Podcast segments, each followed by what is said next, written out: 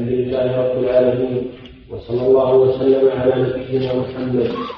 قال الحاكم رحمه الله تعالى عن أبي هريرة رضي الله عنه قال قال رسول الله صلى الله عليه وسلم من غسل بيتا فليغتسل ومن حمله فليتوضأ. أخرجه أحمد والنسائي والترمذي وحسنه وقال أحمد لا يصح في هذا الباب شيء. وعن عبد الله بن أبي بكر رضي الله عنهما ان في الكتاب الذي كتبه رسول الله صلى الله عليه وسلم إلى بن حزم وأن لا يمس القرآن إلا طاهر. رواه مالك مرسلا وصله النسائي وابن حبان.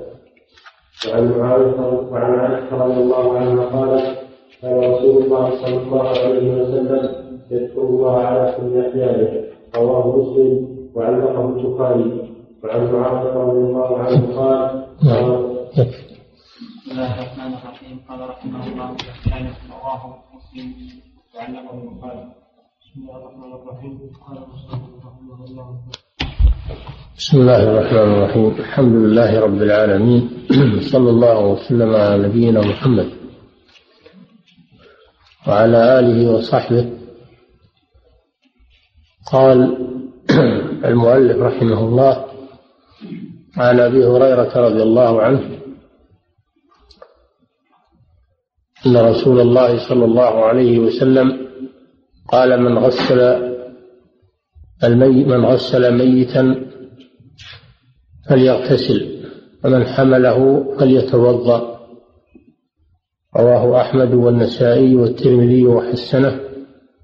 قال أحمد لا يصح في هذا الباب شيء. وعن عبد الله بن أبي بكر رضي الله عنه أن في الكتاب الذي كتبه رسول الله صلى الله عليه وسلم لعمرو بن حزم ألا يمس القرآن إلا طاهر. رواه مالك مرسلا ووصله النسائي بن حبان وهو معلول. عن عائشة رضي الله عنها أن رسول الله صلى الله عليه وسلم كان يذكر الله على كل أحيانه رواه مسلم علقه البخاري. حديث أبي هريرة النبي صلى الله عليه وسلم قال من غسل ميتا من غسل ميتا تغسيل الميت معروف. وهو فرض كفاية على من علم به من المسلمين يجب أن يغسل. كما يأتي في كتاب الجنائز. إلا الشهيد في المعركة إنه لا يغسل. وكذلك من لم يستطع تغسيله لتقطعه أو لمانع يمنع من تغسيله إنه ييمم بالتراب. ولا يغسل.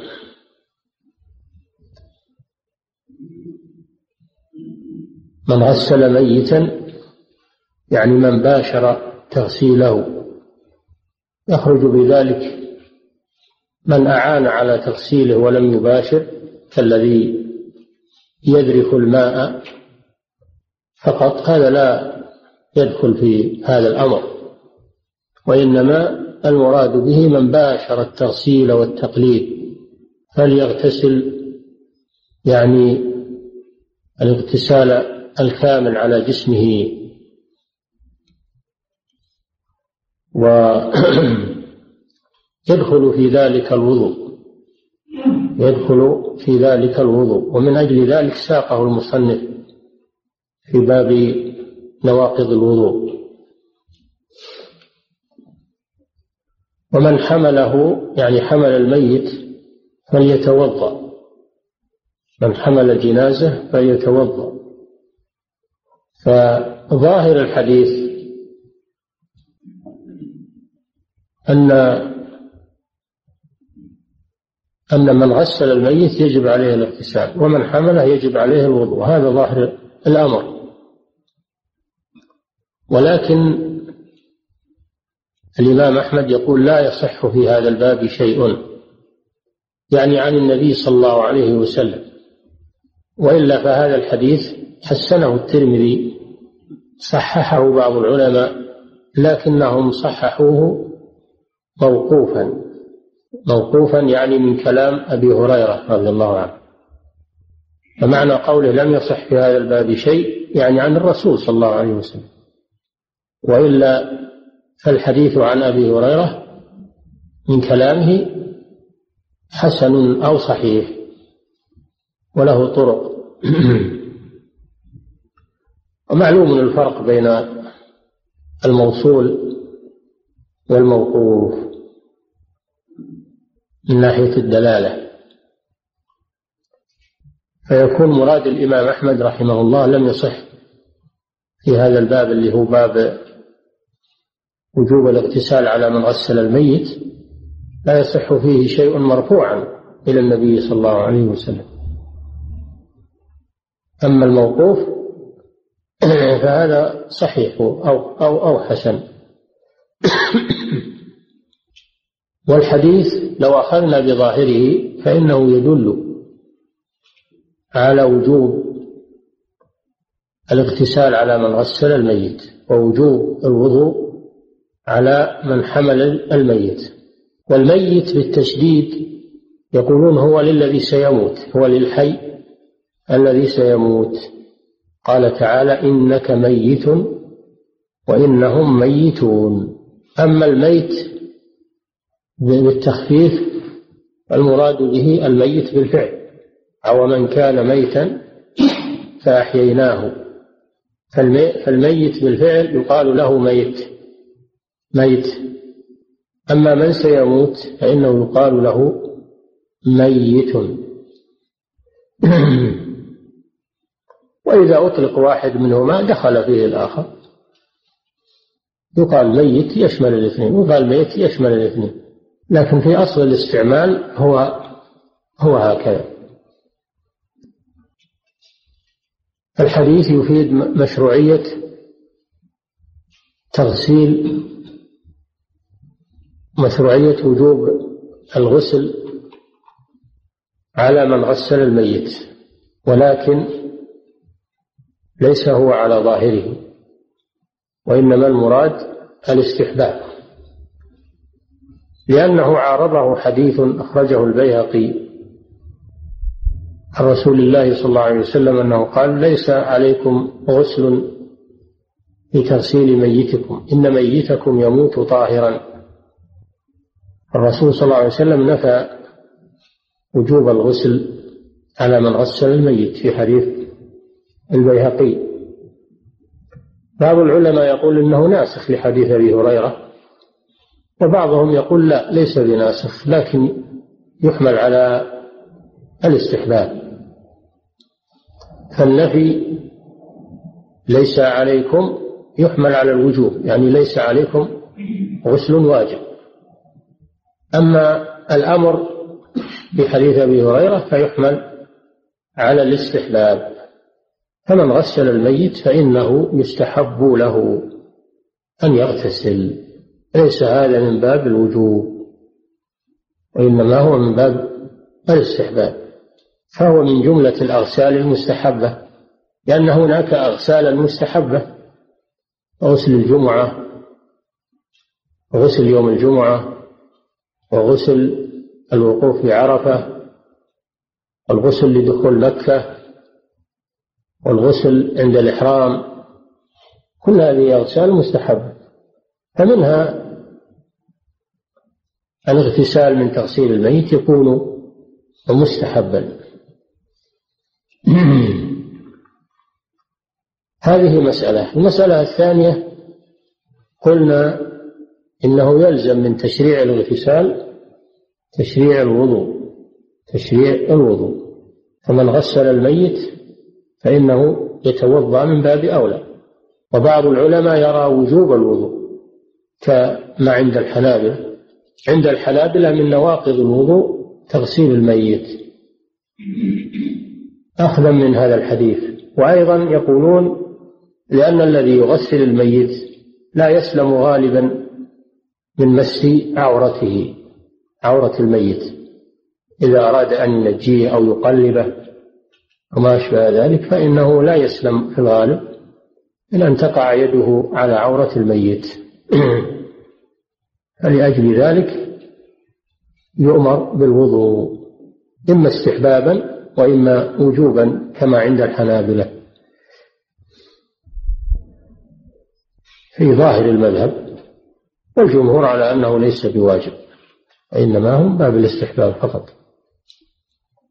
المسألة الثالثة قوله ومن حمله فليتوضأ. لم يذهب أحد في الظاهر من أهل العلم إلى إلى مشروعية الوضوء لمن حمل الميت. ولكن بعضهم يقول المراد بالوضوء هنا الوضوء اللغوي وهو غسل اليدين. غسل اليدين يسمى وضوءا في اللغة. وذلك لأن الذي يحمل الميت قد يعلق بيده شيء قد يعلق بيده شيء من جسم الميت أو من كفنه فينظف يده ينظف يده بالغسل وهذا هو الوضوء اللغوي. أما أنه أما أنه يشرع له الوضوء الشرعي الذي هو غسل الأعضاء الستة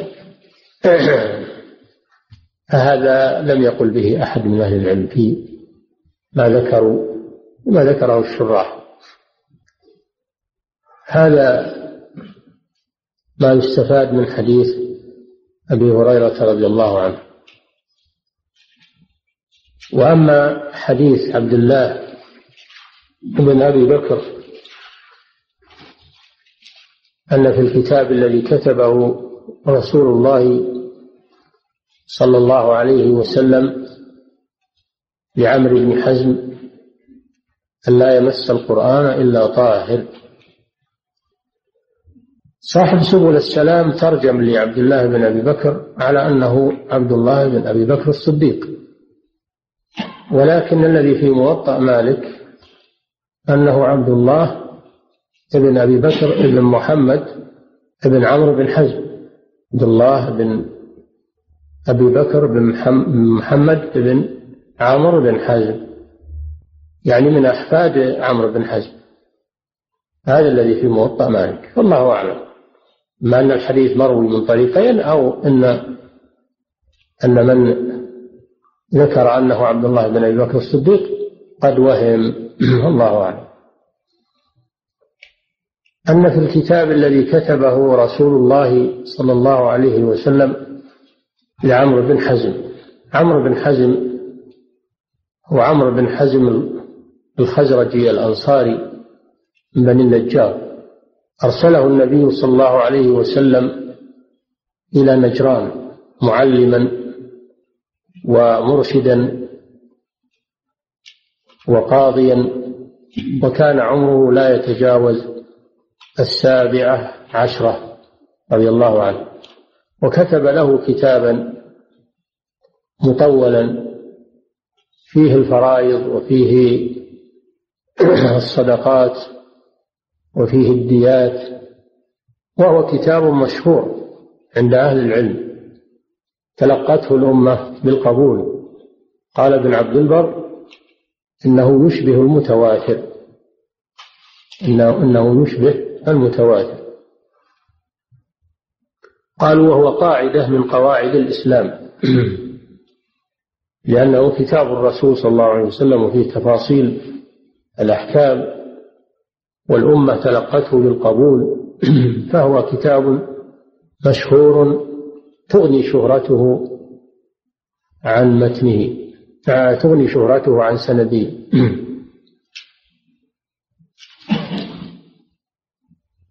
الرسول صلى الله عليه وسلم أرسله إلى نجران كما أرسل زيد كما أرسل معاذ بن جبل إلى اليمن. معلمين ومرشدين ودعاة إلى الله وقضاة. وكتب له هذا الكتاب. وفيه يعني في الكتاب من جملة ما ذكر فيه. وأن لا يمس القرآن إلا طاهر. المصنف أخذ محل الشاهد للباب فقط. وله يذكر في باب الصدقات يذكر في باب الديات يذكر في كل باب ما يناسبه. لا يمس القرآن القرآن المكتوب. لا يمس القرآن يعني القرآن المكتوب في المصحف مباشرة إلا طاهر. معناه أنه لا يمسه النجس. والطاهر يراد به الطاهر من الحدث الأكبر والأصغر ويراد به الطاهر من النجاسة الحكمية في البدن والثوب ويراد به الطاهر من الشرك والكفر لأن النجس يطلق على هذه المعاني. النجس يطلق على المشرك إنما المشركون نجس.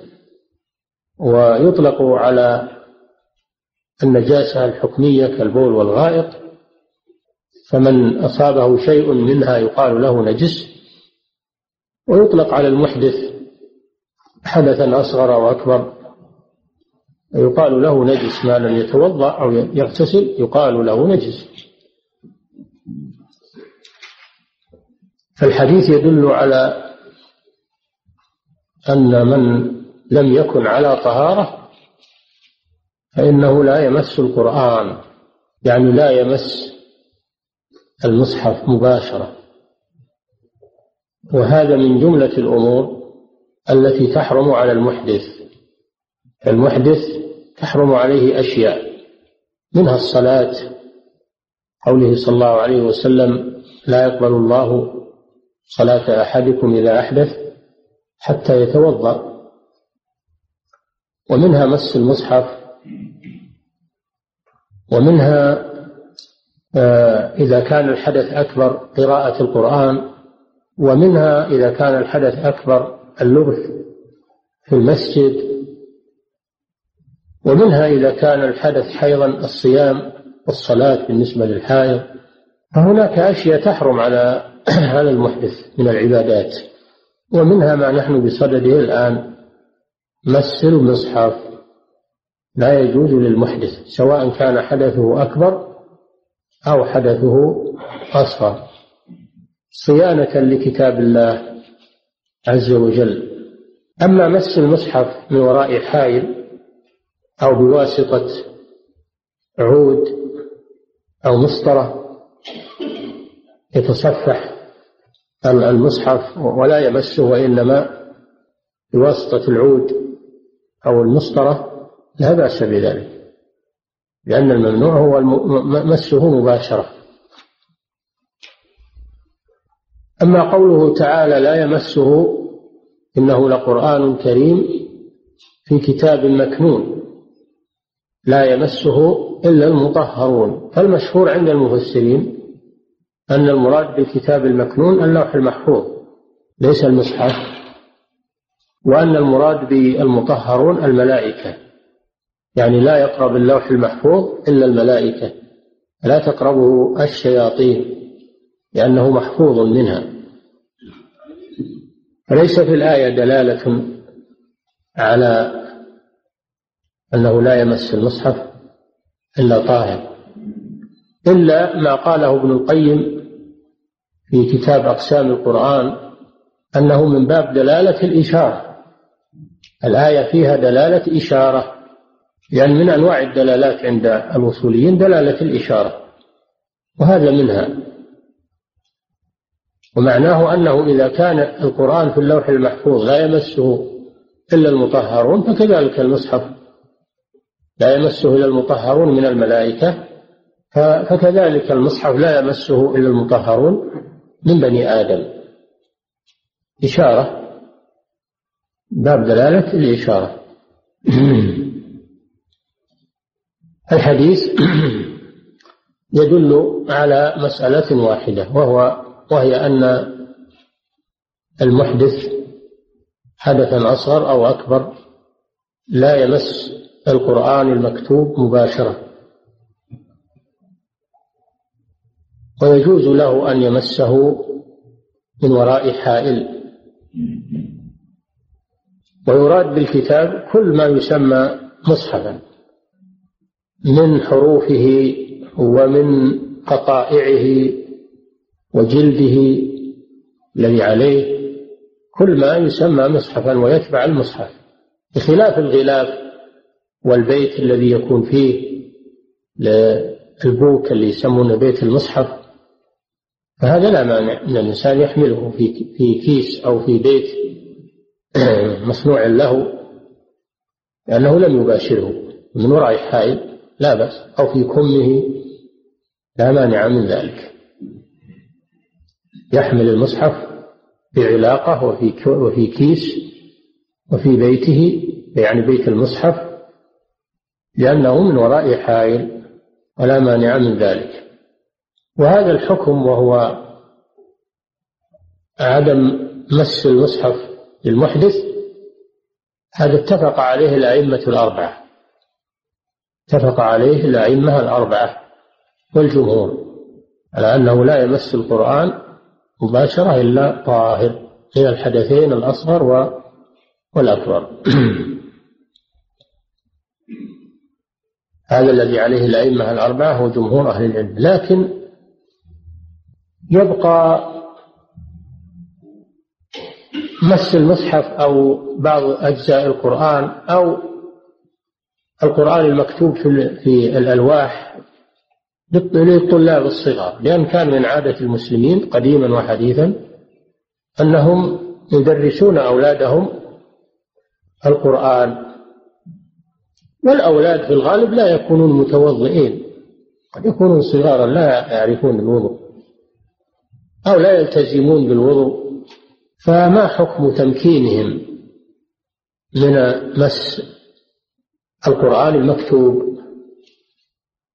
الجمهور على أنه لا بأس بذلك لأجل الضرورة لأجل الضرورة لأنهم لو منعوا من مس القرآن المكتوب ما تمكنوا من التعلم ما تمكنوا من التعلم.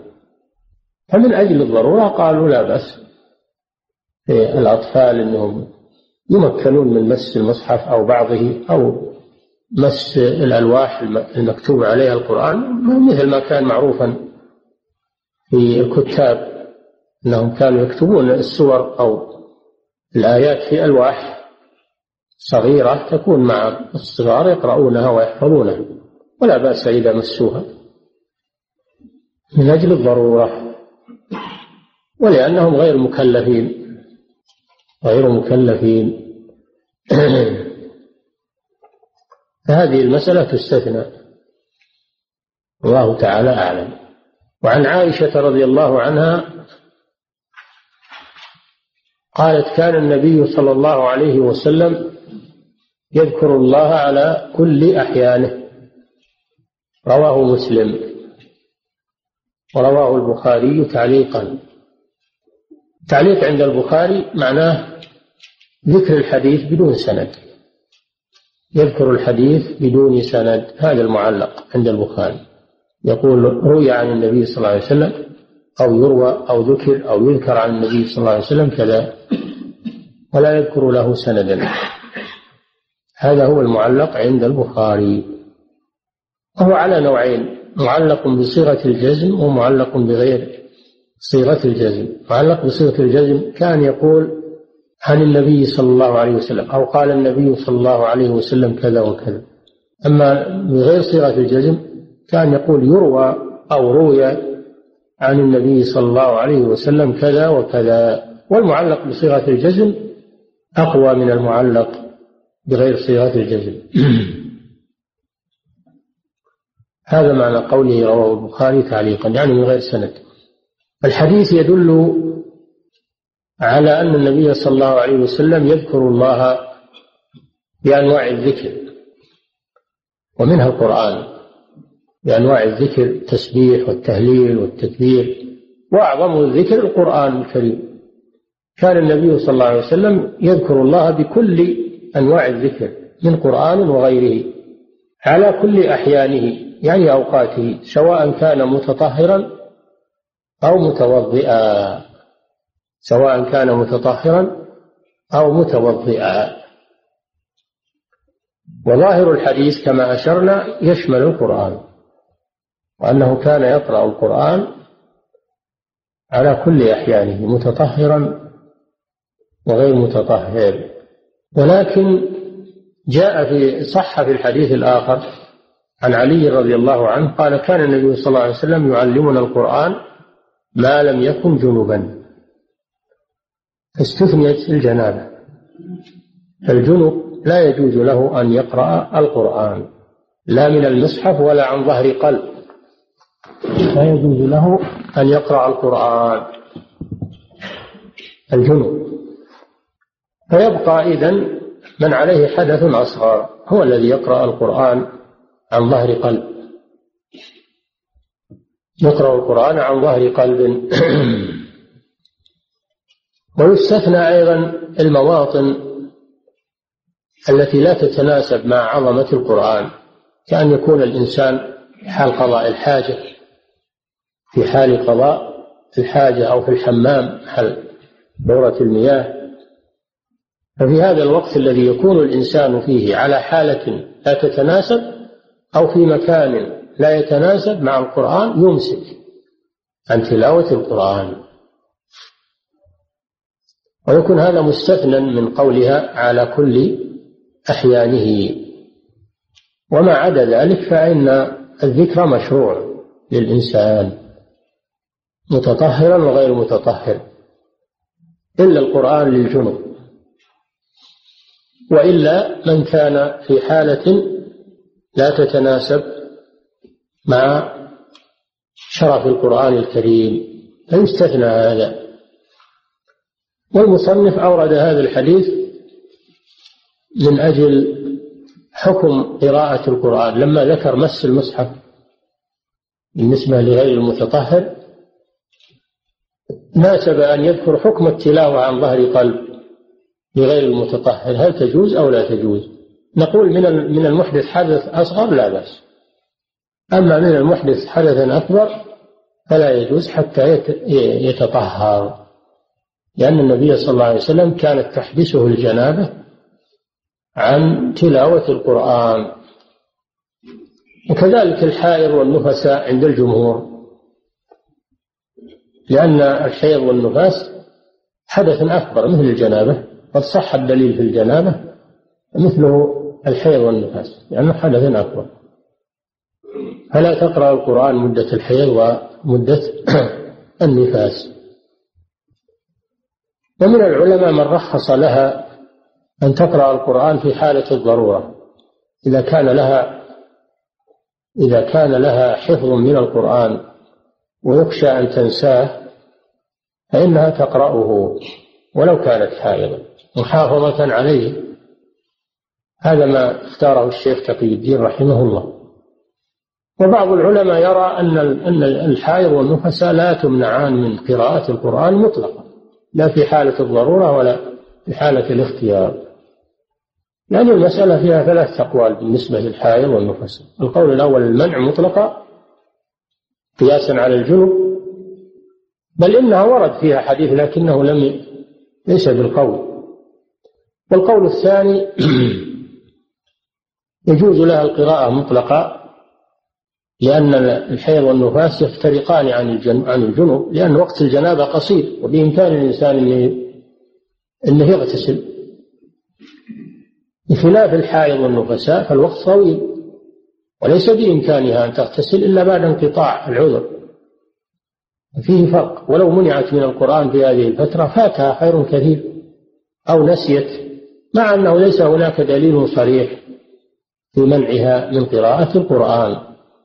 هذا هو القول الثاني. القول الثالث ما اختاره الشيخ تقي الدين أنه يجوز لها أن تقرأ القرآن عند الضرورة مثل ما إذا كانت تخشى نسيان القرآن وفي وقتنا الحاضر مثل وقت الاختبار للبنات وقت الاختبار لأن لو ما قرأت القرآن يحصل عليها رسوب هذا ضرر عليها.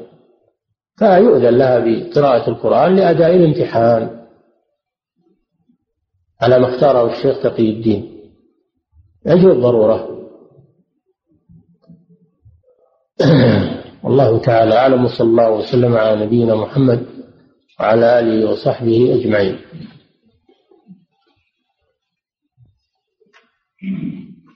نعم. بسم الله الرحمن الرحيم. فضيلة الشيخ. أنا أحمل قرآنا مجزأ لوحده.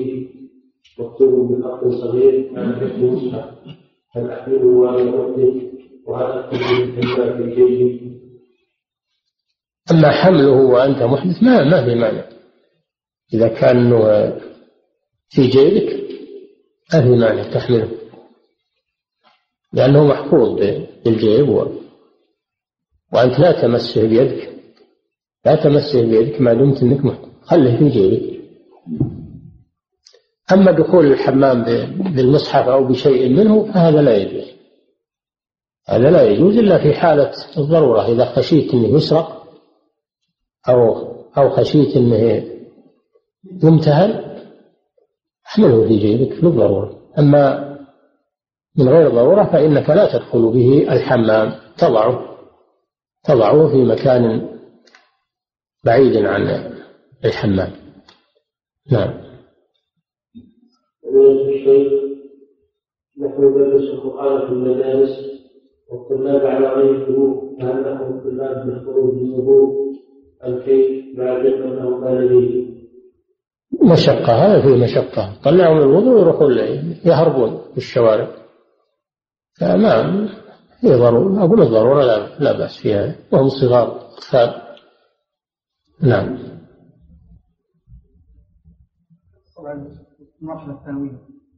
لا الكبار الكبار رجال هؤلاء مكلفون يؤمرون بالوضوء قطعا. خلاف الأطفال اللي دون دون البلوغ هؤلاء يتسامح في حقهم. نعم. الجزء الكبار يعتبر مصحف كامل لا نص إلا بطهارة؟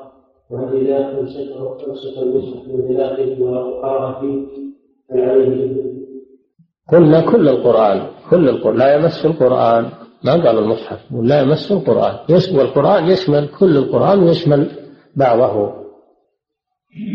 لفظ القرآن يشمل كل القرآن ويشمل بعض القرآن. فلا يجوز أن يمسه لا كاملا ولا مجزئا إلا وهو طائر ولا يجوز يمس الغلاف لأن الغلاف تابع للمصحف. أما أن يمسه من وراء كمه أو من وراء حائل أو يلبس مثلا يلبس شراب على يديه ما في مانع. نعم لأن هذا من وراء حائل. حديث عبد الله رضي الله عنهما ذكر المصنف له معلول ما هو المعلول وهل يحتج؟ المعلول هو ما كان فيه علة قادحة في سنده. إما ب إما بسوء الحفظ أو بالشذوذ أو غير ذلك. يعني في علة تقدح فيه. ولكن هذا الحديث غير معلول في الواقع. لأن كلمة وهو معلول مبنية على وهم لأنه توهم بعض الحفاظ أنه من رواية سليمان بن داود اليماني. وسليمان بن داود اليماني هذا متروك ولكن الصحيح والواقع أنه ليس من رواية هذا الرجل وإنما هو من رواية سليمان بن داود الخولاني وهو ثقة. الوهم حصل في اسم الرجل. سليمان بن داود الخولاني هذا ثقة وهو الذي روى هذا الحديث. وليس من رواية سليمان بن داود اليماني. فعلى هذا لا يكون معلولا والحمد لله. نعم. في حديث أبي هريرة رضي الله عنه قوله صلى الله عليه وسلم ومن حمله هل المقصود هنا مباشرة أم وهو على بالصلاة يشمل يشمل الاثنين. يشمل حمل جسمه من مكان إلى مكان ويشمل حمله على على النعش كله يسمى حملا للميت. ولكن كما ذكرنا إن الوضوء من حمله لم يقل به أحد. من أهل العلم فيما طلعنا عليه. ولكن قالوا المراد بالوضوء هو غسل اليدين الوضوء اللغوي. الوضوء اللغوي. مثل الحديث كان صلى الله عليه وسلم يتوضأ مما مست النار. قالوا المراد الوضوء اللغوي. نعم. الراجح في مسألة قراءة القرآن من حائض والنساء ذكرنا الخلاف والذي تطمئن إليه النفس ما ذهب إليه ما أفتى به الشيخ تقي الدين. أنه عند الضرورة لا بأس. أما عند غير الضرورة فلا داعي لقراءتها القرآن. لا داعي لقراءتها القرآن. فتمنع من هذا عند غير الضرورة. نعم. الراجح ما أفتى به الشيخ تقي الدين. أنها تقرأه للضرورة فقط. نعم. بالنسبة للمعلمات التي لبست الطالبات وهم حجر هل يجوز لهن ذلك العمل؟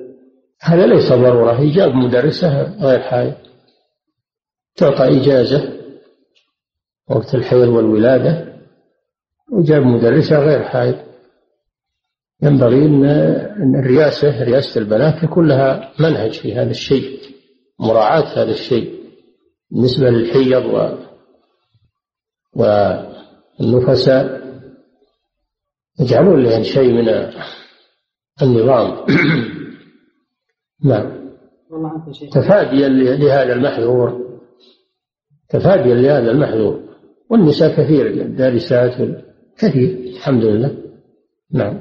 والله عنك شيخ طالبات يا شيخ قد يوافق اختبار لهن الاختبار من الضرورة. الاختبار من الضرورة. الإختبار ضرورة لا بأس. نعم. غير الاختبار ما هو ضرورة تصبر لما تطهر وتقرأ القرآن. هذا هو اللي تطمئن إليه النفس. ومن أراد أن يأخذ بالفتوى الثالثة وهي الجواز مطلقا يتحملها هو في ذمته الله يقويه اللي يتحمل هذا بذمته الله يقويه نعم. ها؟ ابن حزم وغيره لا يرون لا يرون تحريم قراءة القرآن. على على حتى ولا على الجنوب يقولون. لكن الجنوب فيه فيه دليل فيه دليل. الشيخ عبد العزيز الآن يفتي بالقول بالإطلاق أنه يجوز للحائض والنفساء أن تقرأ القرآن مطلقا. أنه يقول ما في دليل خاص يمنعها وقياسها على الجنوب مع الفارق لأن الجنوب بإمكانه أن يغتسل والوقت قصير خلاف الحيض والنفاس فقد يطول. وقد تكون عادة الحيض خمسة عشر يوم والنفاس كما تعلمون أكثرها أربعون يوما فهذا يطول عليها.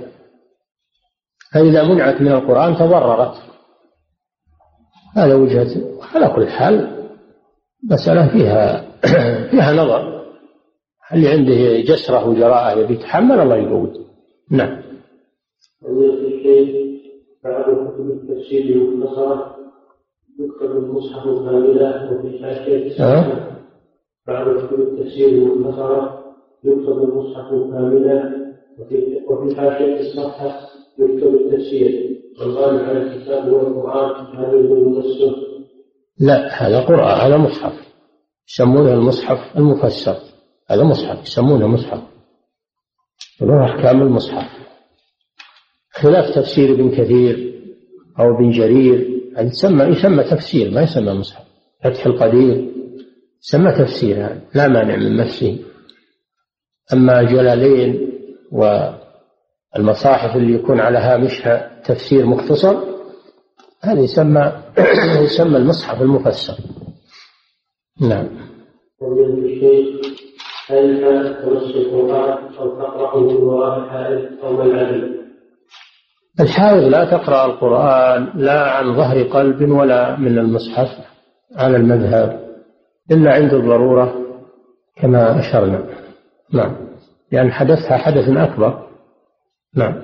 إن إنما الذي يباح له أنه يقرأ القرآن وهو محدث من عليه حدث أصغر يقرأ القرآن عن ظهر قلب هذا ما فيه إشكال. يقرأ القرآن من المصحف من وراء حائل لا بأس بذلك.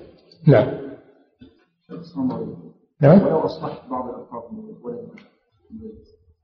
قامت بإصلاح بعض الألفاظ درسه هو يقرأ بعض الألفاظ المرأة يعني؟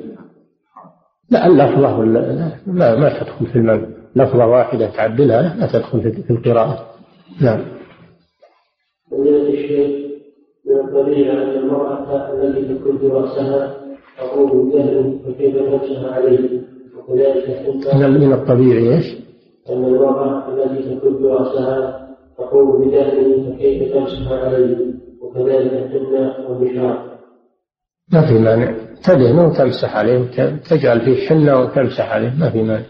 لأن هذا لا يعد من من الحائل اللي يمنع. دهن ما هو حائل. كذلك الحنة شيء يسير. ويمكن أن الماء إذا أتى عليه أنه يخرطه إلى إلى الرأس. ما هو متجمد. ليس متجمدا فلا في مانع. لا الحنة ولا ولا الدهن.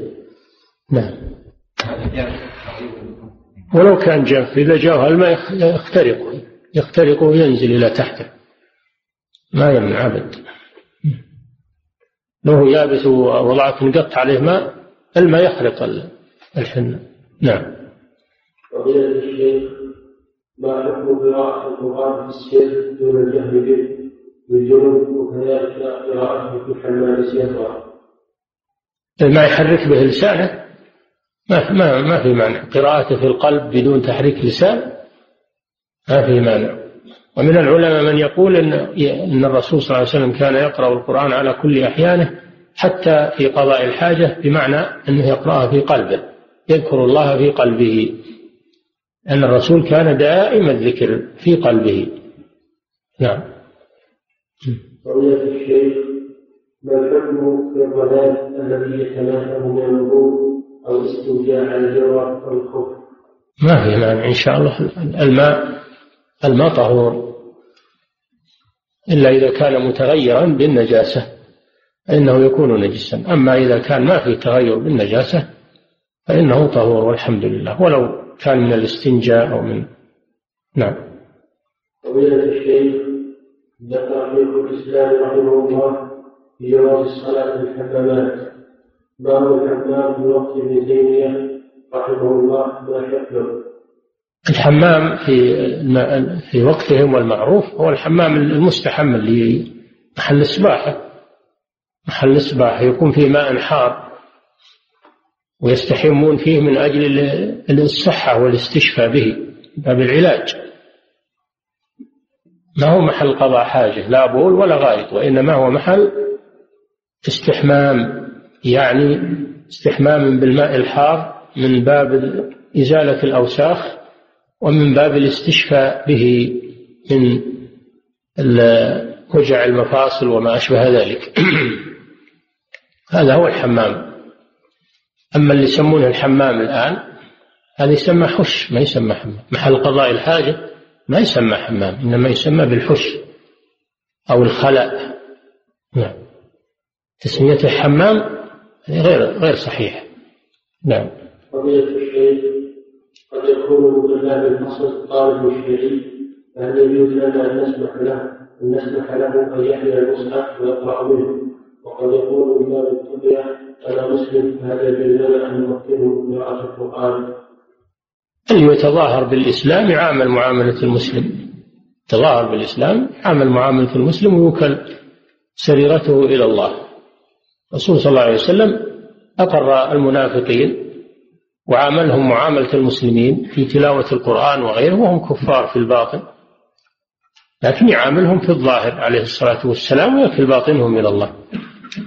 فالذي يظهر كفره أو شركه نمنعه. أو أو يهين المصحف. نمنعه من هذا. أما ما دام أنه ما أظهر شيء وهو يدعي الإسلام ويصلي ويدعي الإسلام نعامله في الظاهر. ونمكنه منه تلاوة القرآن وغيره. نعم. فضيلة الشيخ هل المحدث الحدث الأكبر يذكر الله ويصلي وهو على جنابة؟ نعم ما عدا القرآن يذكر الله يسمي ويستغفر ويسبح ويهلل. كله يدعو الله ما عدا تلاوة القرآن. تلاوة القرآن هي الممنوعة. نعم. أما بقية الأذكار من تسبيح وتهليل وتكبير وتسمية لله عند دخول الخلاء وعند الوضوء وعند الحاجة أمان من ذلك. نعم. إذا لم يقصد التلاوة وإنما يقصد الدعاء ربنا لا تؤاخذنا إن نسينا أو أخطأنا يقصد بذلك الدعاء ما في مانع. نعم. ربنا آتنا في الدنيا حسنة وفي الآخرة حسنة إذا كان قصده الدعاء ما في مانع. نعم. هل يجوز أن تقول للمحدث حدث الأصغر أنت نجس ما علمت الرسول صلى الله عليه وسلم قال المؤمن لا ينجس قل له أنت غير متوضي أحسن. له أنت على غير طهارة أنت غير متوضي أنت محدث هكذا. أما أنك تقول أنت نجس هذا قد يقع في نفس الشيء و... لأنه ما يفهم وش, أنت وش قصدك بالنجس. تجيب اللفظ المناسب أنت غير متوضي أنت على غير وضوء أو ما أشبه ذلك. نعم. فضيلة الشيخ هل يجوز للمريض ببعض الخصيتين إذا أمر الطبيب بإخراج بعض المني؟ لتحليله وهو غير متزوج بيده لإحضار المني؟ إيه؟ هل يجوز للمريض ببعض الخصيتين إذا أمر الطبيب بعض المني لتحليله وهو غير متزوج بيده لإحضار المني؟ نعم إذا كان مضطرا إلى هذا من باب الضرورة إذا كان مضطرا إلى استخراج المني من أجل تحليل الطبيب وهو غير متزوج أو زوجته بعيدة عنه فإنه لا بأس في هذا للضرورة. نعم. فضيلة الشيخ ما حكم القراءات بحيث أن الإمام وهو يقرأ في الفرد يقرأ قراءة ورش وطبعا خلفه يتحدث وربما يرد عليه ما حكم إيش؟ القراءات بحيث أن الإمام وهو يقرأ في الفرد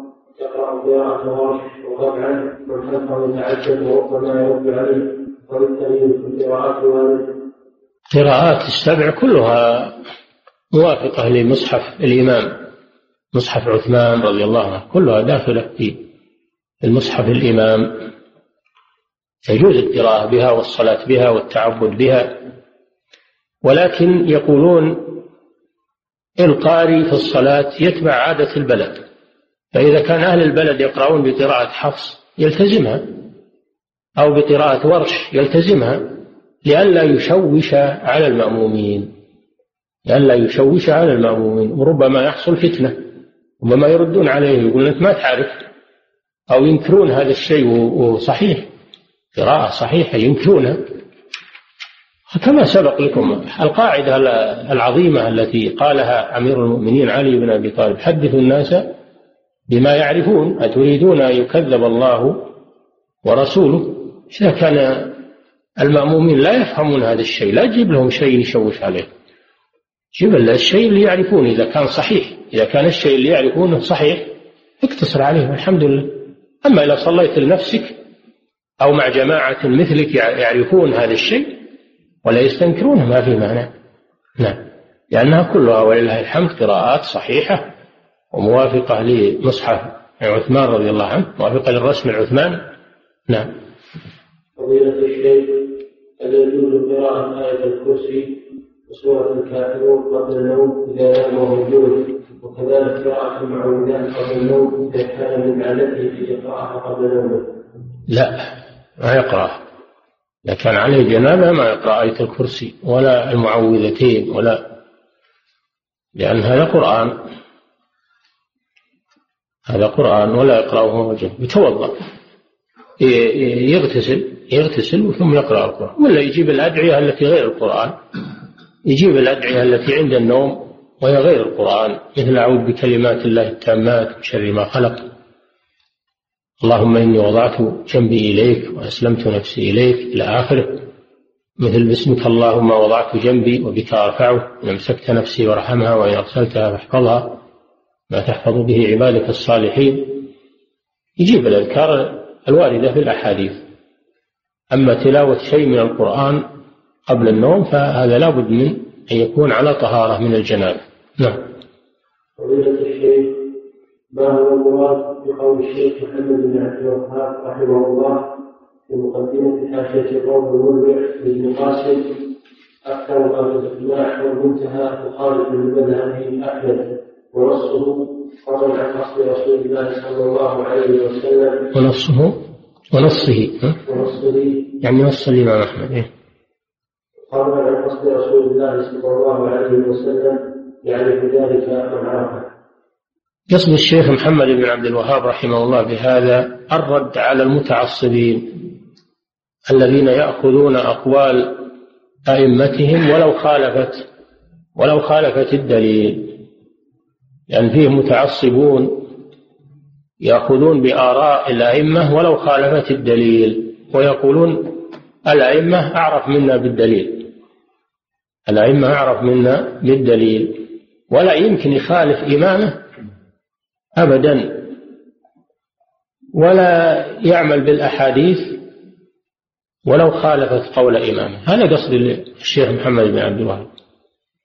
قصده الإنكار على هؤلاء المتعصبين. أما أن تؤخذ أقوال الفقهاء التي لا تخالف الدليل أو لا أنت لا تعرف أن خالفت الدليل. هذا لا بأس به. هذا لا بأس به. اللي ما يخالف الدليل أو أنت ما عرفت أن خالفت الدليل فأنت معذور ما في بأس. إنما قصد الشيخ اللي يتعمد يتعمد أخذ قول الإمام وهو مخالف للدليل. هذا الذي أنكره الشيخ على بعض متفقهة عصره.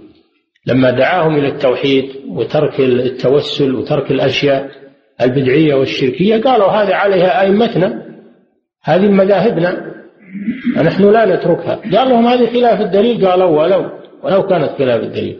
هذا قصده رحمه الله. هو قصده إنكار الفقه أو إنكار كلام الفقهاء؟ يعرف هذا. نعم. فضيلة الشيخ إذا كان هناك شخص ولا هو حنبلي رحمه الله؟ هو نفس الإمام محمد بن عبد الوهاب حنبلي يقول بأقوال الإمام أحمد يفتي بمذهبه لكن لما يخالف الدليل؟ الذي لا يخالف الدليل. نعم. إذا كان هناك شخص عنده علم وشخص آخر عنده علم قليل ويحفظ تقريبا ستة أجزاء من القرآن بينما الآخر يحفظ أكثر منه ولكنه مسلم ويأخذ من جدته من الأولى بالإمامة الأولى المتمسك بالسنة. الأولى بل الواجب أنه يؤم الناس المتمسك بالسنة. أما اللي تظهر عليه المعاصي الإسبال حلق اللحية هذا لا يمكن من الإمامة. لأنه يقتدى به في هذه الأمور ويتساهل في هذه الأمور. إذا رأوا الإمام يسبل أو رأوا يحلق لحيته أو يقص لحيته قالوا هذه أمور سهلة أو يدخن قال هذه أمور سهلة. لو كان فيها شيء ما الإمام ما يتجرع عليها. هذا يمنع ما يخلى إمام. لكن لو وجدت ناس يصلون يصلي بهم واحد مسبل ولا يصلي بهم واحد يدخن ولا حالق اللحية تصل معهم. صلاتك صحيحة. ولا تترك الجماعة. إنما هذا الكلام في حال الاختيار. إذا أردنا أن نختار لنا إماما للمسجد أو نختار إماما يصلي بنا هذه الصلاة فإننا نختار الأمثل والأحسن من الموجودين ولو لم ولو لم تكن قراءته كثيرة لو كانت قراءته قليلة. لو ما يحسن إلا الفاتحة يكفي. مع تمسكه بالسنة و... نعم والتزامه بالسنة. نعم.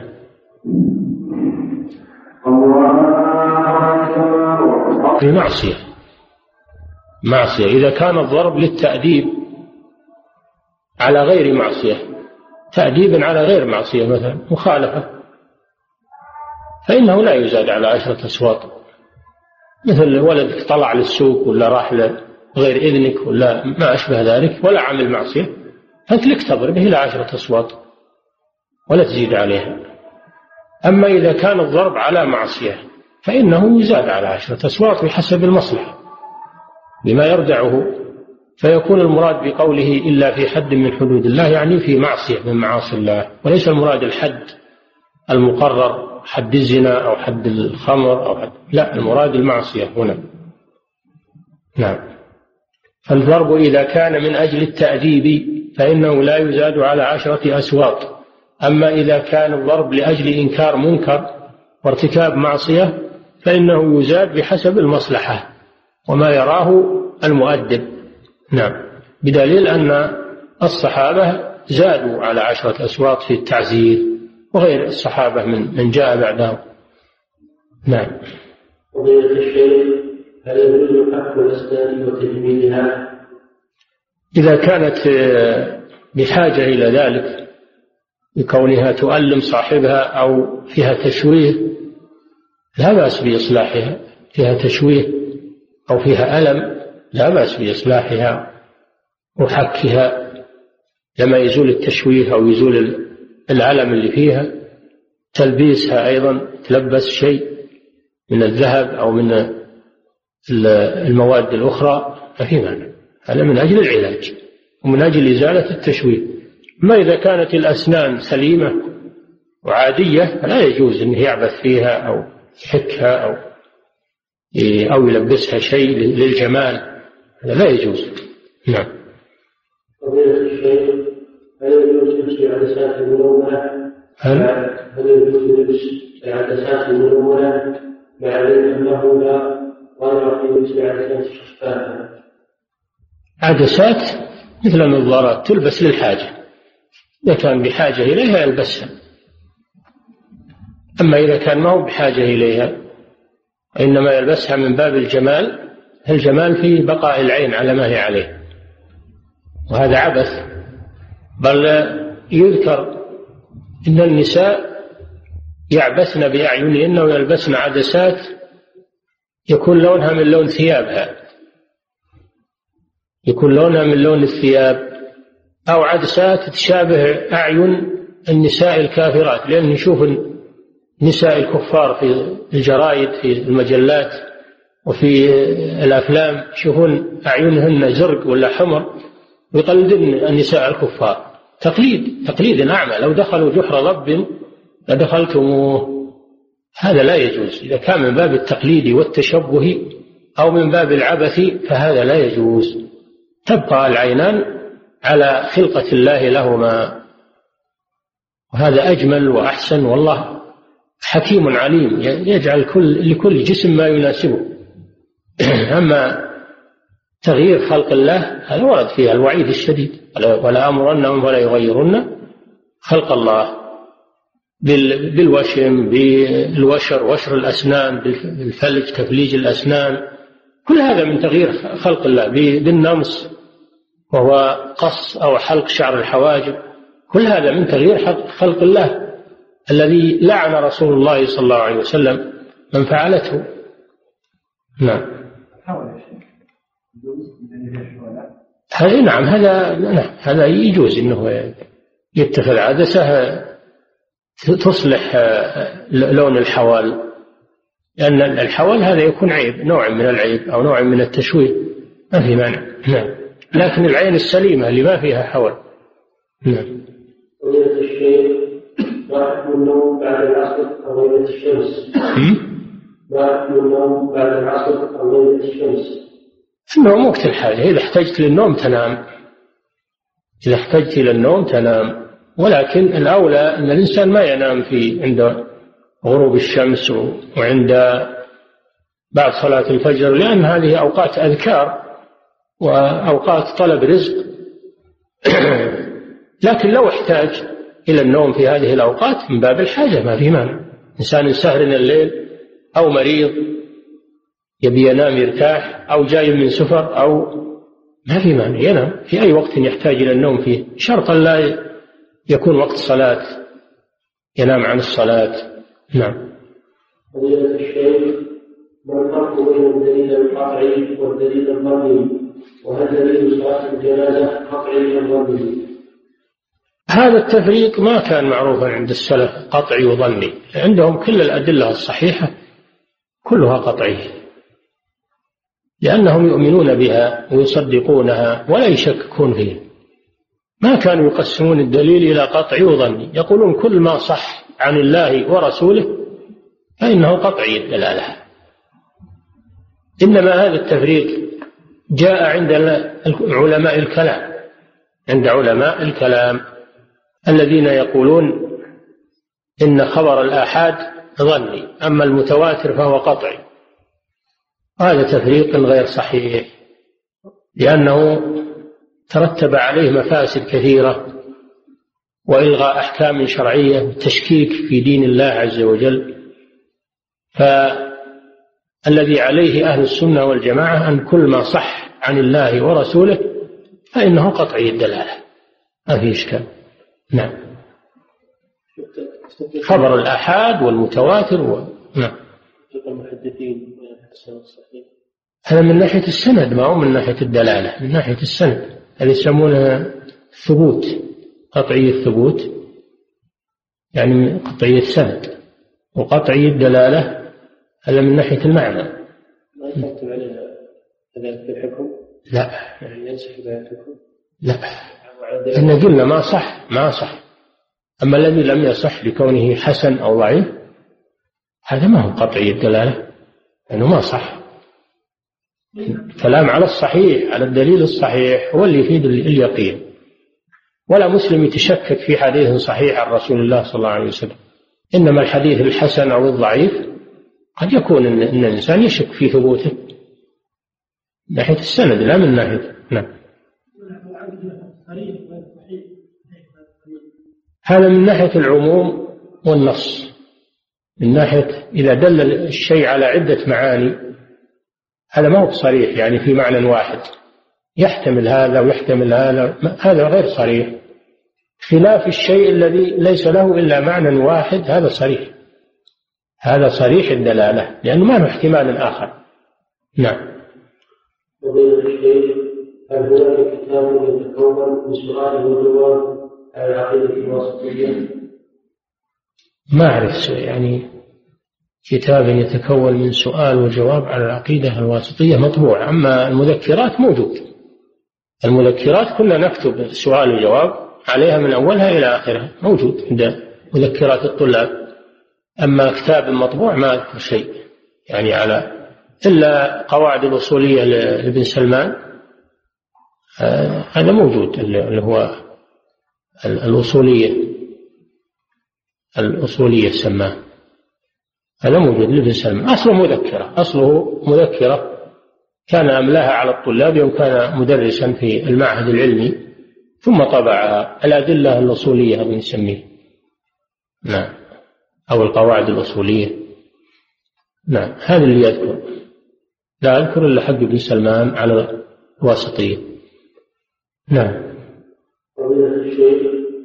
هل أخبر الرسول صلى الله عليه وسلم عن المكي والمدني من السور وهل كانوا في عهد الصحابة؟ كانوا يعرفون المكي والمدني المكي الذي نزل في مكة والمدني الذي نزل في المدينة. وقيل المكي الذي نزل قبل الهجرة والمدني الذي نزل بعد الهجرة سواء نزل بالمدينة أو في غيرها.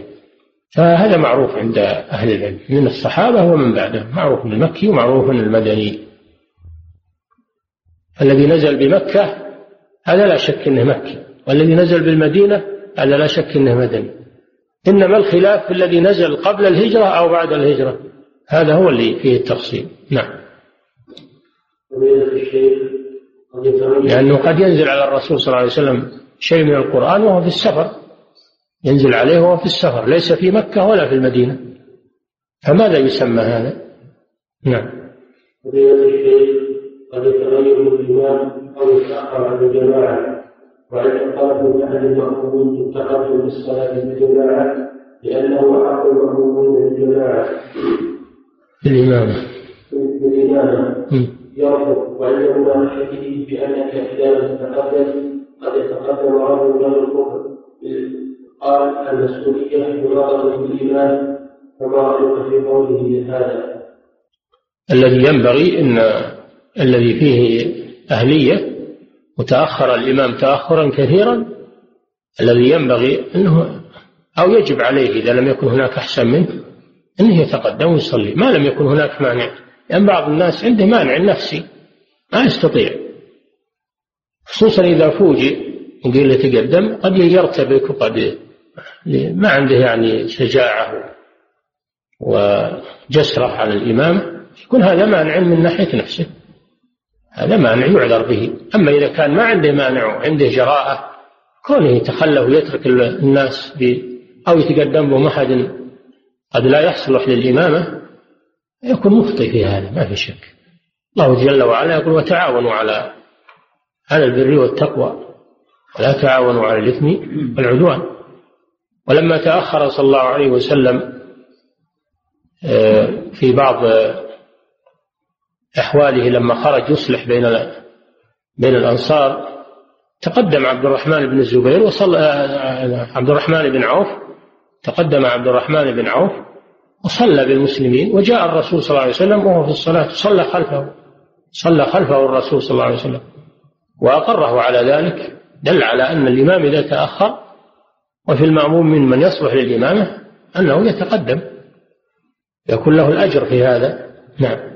ألا ينبغي التردد في هذا أو التواكل في هذا؟ أن هذا يفوت خيرا كثيرا على على المسلم ولا سيما طالب العلم. نعم.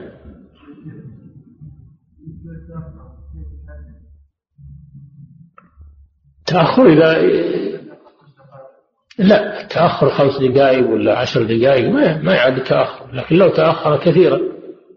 أو أذن لهم قال صلوا لو أذن لهم أرسل لهم قال صلوا ولا عهد إلى أحد نعم